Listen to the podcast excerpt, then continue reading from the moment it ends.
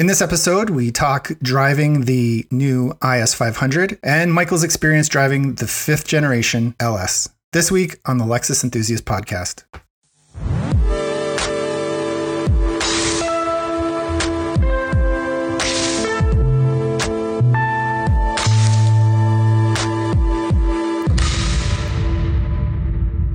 Hello, everybody. My name is Kevin Watts. I'm the I'm the owner of Lexus Enthusiast, and joining me is Michael Panone, executive editor. How you doing? Hey, Kevin. I'm holding it together. How about you? Yeah, it's been a while since we recorded, but not without good reason. Uh, we've uh, we've had a, a series yeah. of events happen over the last three weeks, and uh, well, I think it's best to just kind of turn it over to you and you can kind of touch on the yeah. events that have shaped your September and October. Yeah, it's been a lot of it's been a lot of fun in some parts. It's been a lot of stress in other parts. Like you mentioned, a lot has happened since we were on last. Like I think the IS 500 embargo came out. The first round of NX media drives happened, even though the embargo is not for another couple days. I drove an LS 500 to the beach and back. Uh, and that's just the Lexus stuff. So then, yeah, my day job, our company went through a full rebrand, uh, and I manage all of our like advertising and digital properties. So that was a lot of my time. and then yeah. just another little thing, I decided to put a contract on a new house and get my house ready uh, to go up for sale. So um, it hasn't left a whole lot of time for other stuff, so it's been a little busy. I've been following here from Canada and just wondering how you're managing all that stress. Uh, but such is life. Sometimes it uh, it comes a little bit faster than you expect. Yep. Yeah, we so we did the uh, IS 500 review about three weeks ago. Uh, we did our first video, and uh, I thought that really turned out well. And you were the one that uh, Lexus dropped the IS off to drive, and well, just kind of give us a, a, a, little bit more of a, a look into into your thoughts on the car. Yeah, there was one thing I didn't put in my review that's uh, funny to be able to cover here, and I, I don't even know if I told you this, Kevin, but um, I've told you guys a little bit about what this like. Lexus has a great service where they come to your house, they drop the car off, they text you in advance and tell you like, hey, you know, we'll be there between this time and that time. So anyway, I knew that they were dropping the car off that day, but we hadn't exactly firmed up the time, and I was sitting here in my office, which is actually where I'm at right now, and it was quiet. I wasn't in meetings or anything, and I was sitting at my desk, and I, you know, it's it's hard to explain, but I was sitting here, and I just heard like ooh, and I was like, uh, I think the IS 500 might be here, and uh, I was right, and I, and I walked out, and it's just it was just like that that low but like burly like V8 yeah. rumble in my driveway, and I and I walked out, and I was like, oh yeah, I heard it, I heard it from inside and uh, I immediately took it out. And I think those of you who follow us on Instagram, I did a quick Instagram live showing everyone the car. And then we had about, or I had about three days to drive it. Uh, and I drove it around the city primarily where I live. And then I also, the last day, I took it up to the North Georgia mountains and drove it a bit there just to get a feel for the car. So I had a really good time. I, it probably not surprising, but of all of the press cars been able to drive so far, this one was definitely the hardest one to give back. I mean, straight up, it, it really was. like, yeah, yeah, I texted absolutely. PR at one point and I was like, hey, what would the repercussions be if I didn't return this car? what did they respond with? Uh, he it, he wrote back and he said, "Trust me, some people have tried. Don't recommend it." so, whoops. Oh my gosh, that's funny. I have to say, yeah, you know, you're talking about the exhaust note of the IS 500 and you know, mm-hmm. obviously very close, I imagine, to the ISF. What, what were the similarities between those two cars, really? One of the things, and I think this was kind of stated in my review, but when you hear about that the fact that there's going to be a V8 and an IS, I think that your mind kind of naturally gravitates to horsepower. Like the first thing you think is like, oh my God, V8, you know, almost 500 horsepower. Like it's going to be crazy. It's going to be a monster. Yeah. The craziest thing to me about the IS 500 was, you know, after you get over the fact that it has a V8 and you're able to drive the car like a normal person. It is so incredibly balanced. And that was one of the things I remember that they really refined on the ISF over the time that that generation yeah over the time for sure yeah. yeah. I remember at first, you know, it was as fast or a little bit faster than the M3, but like there were a lot of criticisms of the suspension being harsh and things like that. And just like Lexus always does, as the years roll on, they make the incremental improvements every model year. And by the end of it, the ISF was really a wonderful car, which is why so many people love it and they're so collectible now. And I think mm-hmm. that was something that came back to me driving and living with the IS 500. Again, you know, you're like, oh yeah, it has a V8. It's crazy. But then, like, above and beyond that, I really think the V8 is actually the best engine in the IS. And it's not just because I'm a V8 guy, it's because it's really smooth, it's really effortless, it's really comfortable. And then, of course, like when you get on it and you want to drive the car harder, it just eats it up and responds. So they're a lot alike in that way. I really like the V8 engine. It's like such an experience and it really does make mm-hmm. it special to drive. And I drove the ISF in its first year that it came out. And then I also drove it uh, the last year that it came out. And I would never be able to describe the differences, but you know, you do hit on something in that when I first drove it, it felt a little wild. It felt a little like mm-hmm. uh, raw. Later on, you know, as I said, you know, driving it in its final model year, it still had that character, but it definitely felt a little bit more dialed in, a little bit more solid on the road. And mm-hmm. uh, I can see how they would have just piggybacked the IS 500 off of those, you know, improvements. And I do believe really that the chassis between the second and third generation IS are fairly similar. Yeah, yeah, you're right. And you, you've heard me make this point, and you and I talked about it. But the best overall car that I've ever driven in terms of balance and agility and poise and all those things is the GSF. Mm-hmm. It was interesting because before people started driving the IS 500, a lot of the comparisons were to the original ISF and the RCF. And it honestly took me like 10 minutes being behind the wheel of the car where I was like, oh, this is the GSF's like little brother. Yeah. Like, and, you know, no surprise because I absolutely loved driving the GSF and I love the IS 500. So yeah, it was a blast. And I think the other cool thing is, uh, a couple people figured out what it was. Like I had a guy. Oh, that's cool. I think I mentioned this on the last yeah. podcast, but the Alfa Romeo, like he, the Giulia gave me the thumbs up. I had a guy in a C43 give me a thumbs up. Um, and then when I brought the car up to the mountains, I pulled over um, to take cool pictures, and this guy pulled in and was like, "Oh my god, is that the IS 500?" Oh my like, gosh, yeah, that's awesome! so um, I wonder how long he was following you for. yeah, I, I, I don't know. I didn't notice. Yeah, but yeah, it's just uh, it was a great car. I I really really enjoy it, and you know I get the enthusiast hype around it. I get people being excited about it. You know the excitement of like one last V8 Lexus. Yeah, but yeah, I mean the car's just it's so much. It's a lot more than that, and it's really a well balanced, really fun car. And I think I put this in my review, but like it's kind of the perfect end to the first yeah. chapter of Lexus performance cars with V8s. I think that one of the things that's been lost over the years, you know, since the debut of the ISF is sort of that fun factor within mm-hmm. within the Lexus performance range. And I remember just oh my god, like the first time it was the first time I'd ever been in a car where someone wanted to race me. like on the road, yeah, yeah. you know, you're on the highway and you're just cruising. I mean, I just drive like a normal person. And the guy pulled right up beside me and was like revving his engine and dropping behind me. And I was like, no, buddy, like this isn't happening. Like, yeah, this isn't my vibe. But it was the first time ever that that had ever happened. Uh, it did happen again in the in the LC 500, but and actually the LFA did happen as well. But I think that mm. was like a Volkswagen.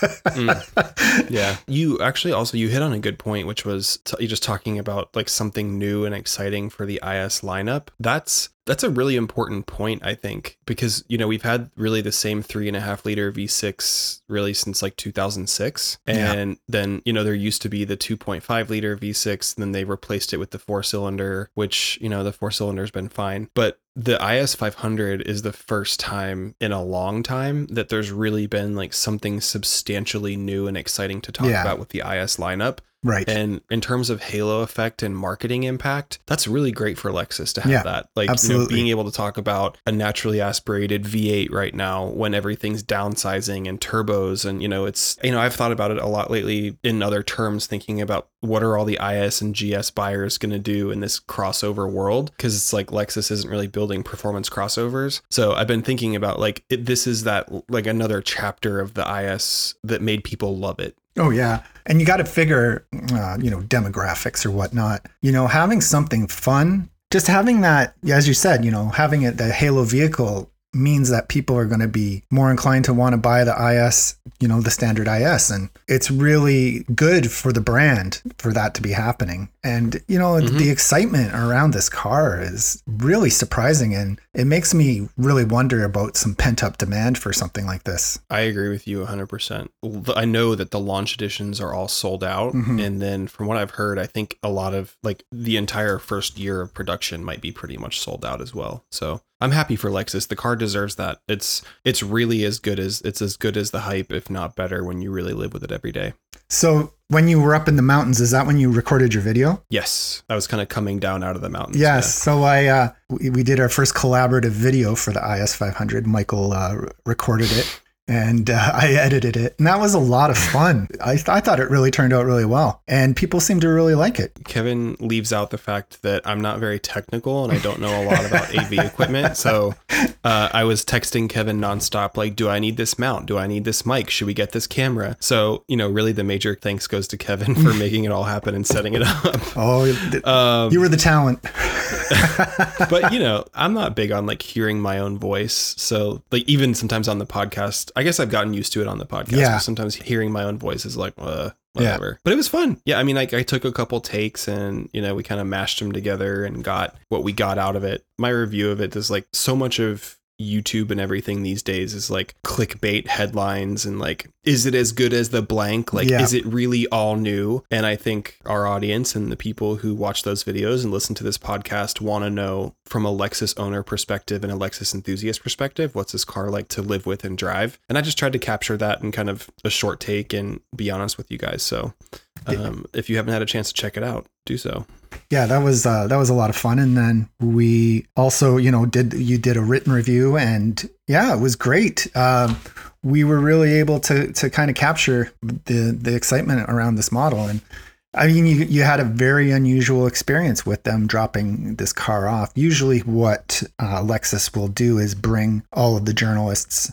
to a single mm-hmm. place and just have a fleet of these cars. And instead of that, this time, Lexus actually just went around and, and dropped it off to uh, a group of uh, journalists. So yeah, just a really you really got a chance to live with it. I did, and you you and I make this point, and we talk about it a lot. But sometimes Lexus cars, you really have like to live with them is to love them, and I think the IS 500 is a unique circumstance where you know even from a specs perspective, the car is really important and impressive. But when you live with it every day, you actually love it even more.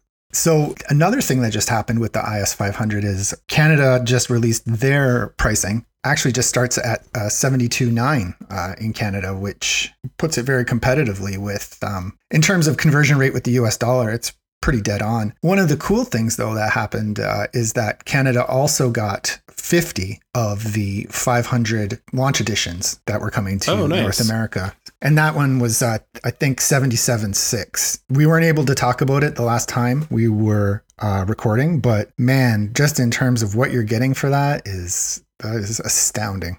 Yep. And just a little teaser for you guys. Um, actually, on an upcoming episode, we are going to have Rich Hollingworth with us, who is the product marketing manager for Lexus North America. I guess actually Lexus USA, sorry, for the IS 500. So we have some questions for him, uh, you know, about the behind the scenes development of the car and, you know, the go to market strategy and the competition and things like that. So you have not heard the last of the IS 500 from us. Oh, I, I think that the, the internal discussion around that model must have been really really interesting. I mean, Agreed. really, really interesting because it is a North American specific model. Doesn't generally happen very often anymore. Uh, mm-hmm. And it really does reflect uh, a North American sort of mindset, the kind of vehicle that it is. So just finding out just even minor details about how that all shook out would be it's going to be really interesting. Agreed. And then you also were driving the ls 500 last month. Yes i did. Um, lexus gave us an ls 500 to drive to the beach uh, two weeks ago.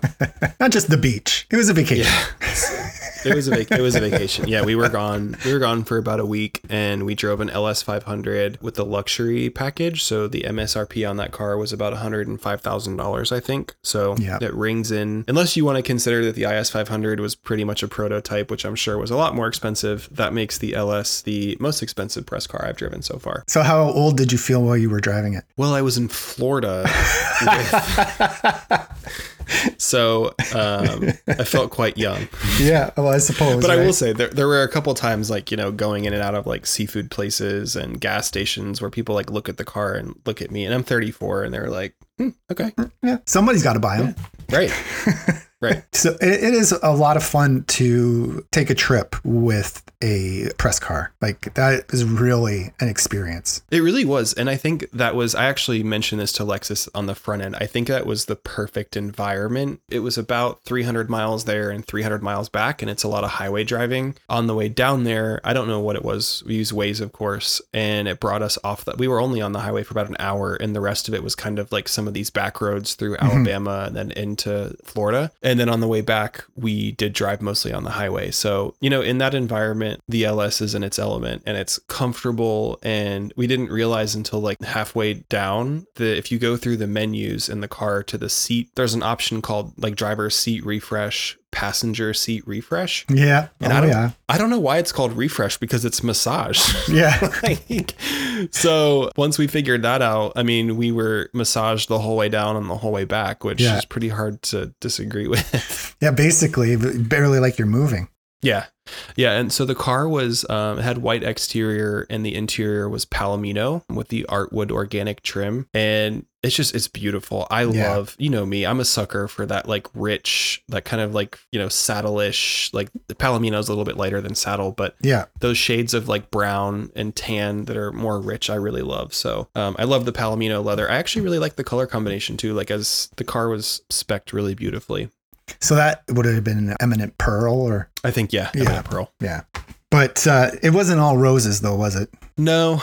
Um, any you know anybody who's if, if you've been listening for a while i sort of i just have a, an on again off again relationship with the ls 500 and you know i qualify this by saying like i owned an ls 430 you've had an ls like i actually worked at lexus when the ls 460 and the ls 600 hl launched. So i know a good bit about ls's and work the time that i worked in dealerships i feel like i also know a good bit about ls buyers and owners and what they want. And i've, I've just always had a hard time understanding this generation of ls that came out in 2018 because it's you know it gained some really great things. Like the GAL platform is super stiff and great to drive and it's much more athletic than any LS before. But on the flip side like that great kind of fastback shape cuts into headroom. There's not very much headroom even in the front like in the back I'm a little over six feet tall, and to sit in the back, I kind of have to slouch. And then the twin turbo V6 is just such a departure from anything Lexus has done in an LS before. And I've really struggled with that. I think the first, you know, 2018, 2019, and 2020, I'm just, I've never been a fan of that engine. I've really had a hard time with it. I've driven it a couple different times, and the turbo lag and the throttle response I find to be really bad.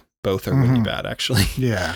But you know, we know that for 2021, Lexus specifically mentioned that they made several changes to the transmission tuning for, you know, low speed drivability and smoothness. So I was excited to drive this 2021 LS and see how much better it was. And I gotta say, it's definitely better. I think the old car was a little bit jerky at low speed. Yeah, and, absolutely. Yeah. You know, the, the turbo lag, unfortunately, is still there, but the way that they've tuned it, like I, I say that if you're kind of driving it like under like four tenths, the car drives really well now. It drives like an LS should. And yeah. I think when you think about the LS buyer and what that person's after, just super smooth, like you wouldn't know it wasn't a V8 yeah. unless you looked at the spec sheet because it's really smooth now and really quiet. Uh, and they also did improve like the NVH quite a bit. Like it, the engine's not as loud or as raspy. It doesn't sound like a V6 as much anymore. So the like the throttle input's better. It's smoother at low speeds and it sounds better. But I think really, you know, once you start to ask like more than four tenths of the car, it really doesn't like it very much. And th- like the same thing that I've that I had happen with 18 and 19 LSs I've driven is like, you know, if you're merging or you're pulling out in traffic and you need to get where you're going quickly, that transmission and the turbo lag combination are can be a little bit of a scary scary combo. Yeah. like there's times where you pull out and you like really put your foot down to get out in traffic or merge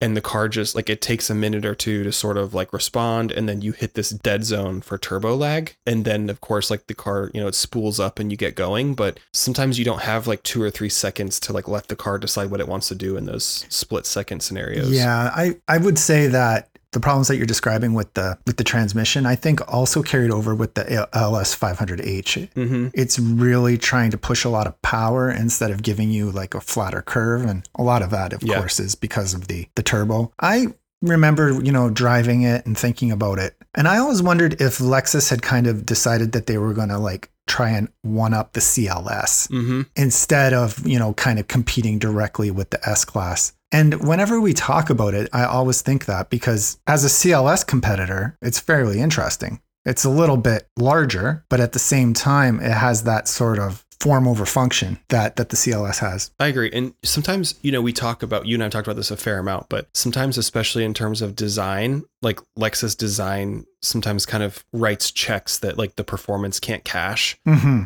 And I think the LS is probably a good example of that. Another thing, too, this car was the LS 500 all wheel drive. So it weighed over 5,000 pounds. Oh, We know a lot of that is G the, the weight of GAL, which is just a super heavy platform. But yeah. you know, you take a car that's got it's over five thousand pounds to begin with, and you put two people in it, and then you take turbo lag on that engine, and like sometimes it's just it's it's weird. Like there's times where you can really put your foot down, and the car is like in the right gear at the right moment, and Yeah. you're like, damn, there is almost 420 horsepower in here. Yeah. But that but that's like 20% of the time. The other 80% of the time it feels like the car needs like another 100 horsepower. And you hit on something too with the transmission tuning. That 10 speed transmission tuning in the LS 500 is so incredibly smooth that sometimes it does actually feel like a CVT. Like it's the Hmm. shifts are almost imperceptible. Yeah. So you and I've talked about this where it's like, you know, any other car, even any other previous LS, like when you slam your foot down, you're used to feeling the car drop, you know, two or three gears Yeah. and you feel the gear changes. The LS is so smooth, you almost don't feel the gear changes. So what that means again is like when you're under kind of like four tenths and you're just driving around, it's so butter smooth and so nice Yeah. but then when you feel like you want power there's not really like you don't really get much of a sensation of true power delivery because the transmission's so smooth uh, like I, i've thought a lot about this car because it's so there's so many things i like about it and, and the powertrain is really the only thing i struggle with but Mhm. again almost same thing i said with the is 500 is like you know when you live with the car for a week and i really sort of like settled into it and got used to it but the interior is really beautiful and it's a really unique and sort of daring step for lexus Mhm. Um, Absolutely. It was when it came out i wasn't so sure how i felt about it you remember how the passenger side had like that plastic effect on the Mhm. glass that i said Right. looked like the glass that they separate booths at at like chinese buffets uh, yes. so they took like they took that off it's like they changed the passenger Yeah. side but when you like when you really sit and you look at the inside of the car my favorite thing about it is just that like lexus did it their way like you Mhm. look at the way that you know you have the leather on the doors from that like matches the dash that kind of like cascades into the wood trim panel that cascades into the door you have the floating armrests and the ambient lighting I, I really applaud Lexus for that. I the, like the interior. You know, they could have done something with like your stereotypical like vertical waterfall style dashboard and stuff Right. like that. Yeah. Yeah. You know, laying it out horizontally with like the lines that trace into the AC vents and things like that. It's really beautiful, and it it reminds me honestly a little bit of some of the Jaguar products that have Mm. like that layered look of like wood and leather together. Yeah. That's so beautiful. So you know, you take that and you take like the seats were just incredibly comfortable. The leather is beautiful. The car also had the panoramic roof, and like I said, it had the rear seat luxury package, which my family came over and like my family likes cars, but my mom's always like, whatever. I've never heard my mom actually say, "I want this car. How much does this car cost?" and and when when she was in and out of the LS 500, my mom was like, "Oh yeah, I like I want one of these cars. This like I want I want one just like this, and I want it in this color combination." And I was like, "Okay, all right, we'll make it happen." Yeah. so and, and two another thing that they improved on the 2021 was ride quality so it's like as an overall package i came away with a lot more love and respect for the ls 500 than i had before hmm but my hope is just that you know the next version or the next generation like it's some some changes to the powertrain are badly needed and i think the new you know quote unquote iforce max that just debuted in the tundra with the twin turbo v6 plus hybrid is probably the absolute perfect powertrain for Yeah, the ls It'll bring enough Uh, power. For sure. Absolutely. And I'm sure it'll be super smooth and that'll be an incredible powertrain for the LS. So, well, isn't a turbo with hybrid like that combination seems like it's like perfect. Perfect, right? Like that's power yeah. no matter w- at what point of the cycle you're at. I mean, you're exactly. going fast. So that's yep. really appealing because then turbo lag just completely disappears. Exactly. And it's funny, you know, you talk about, you know, your parents coming over and, and checking out the LS. One of my favorite memories back when I first started to get press cars, and this was like 2009, I got an LS 600 HL. Mm. And in Canada, yeah,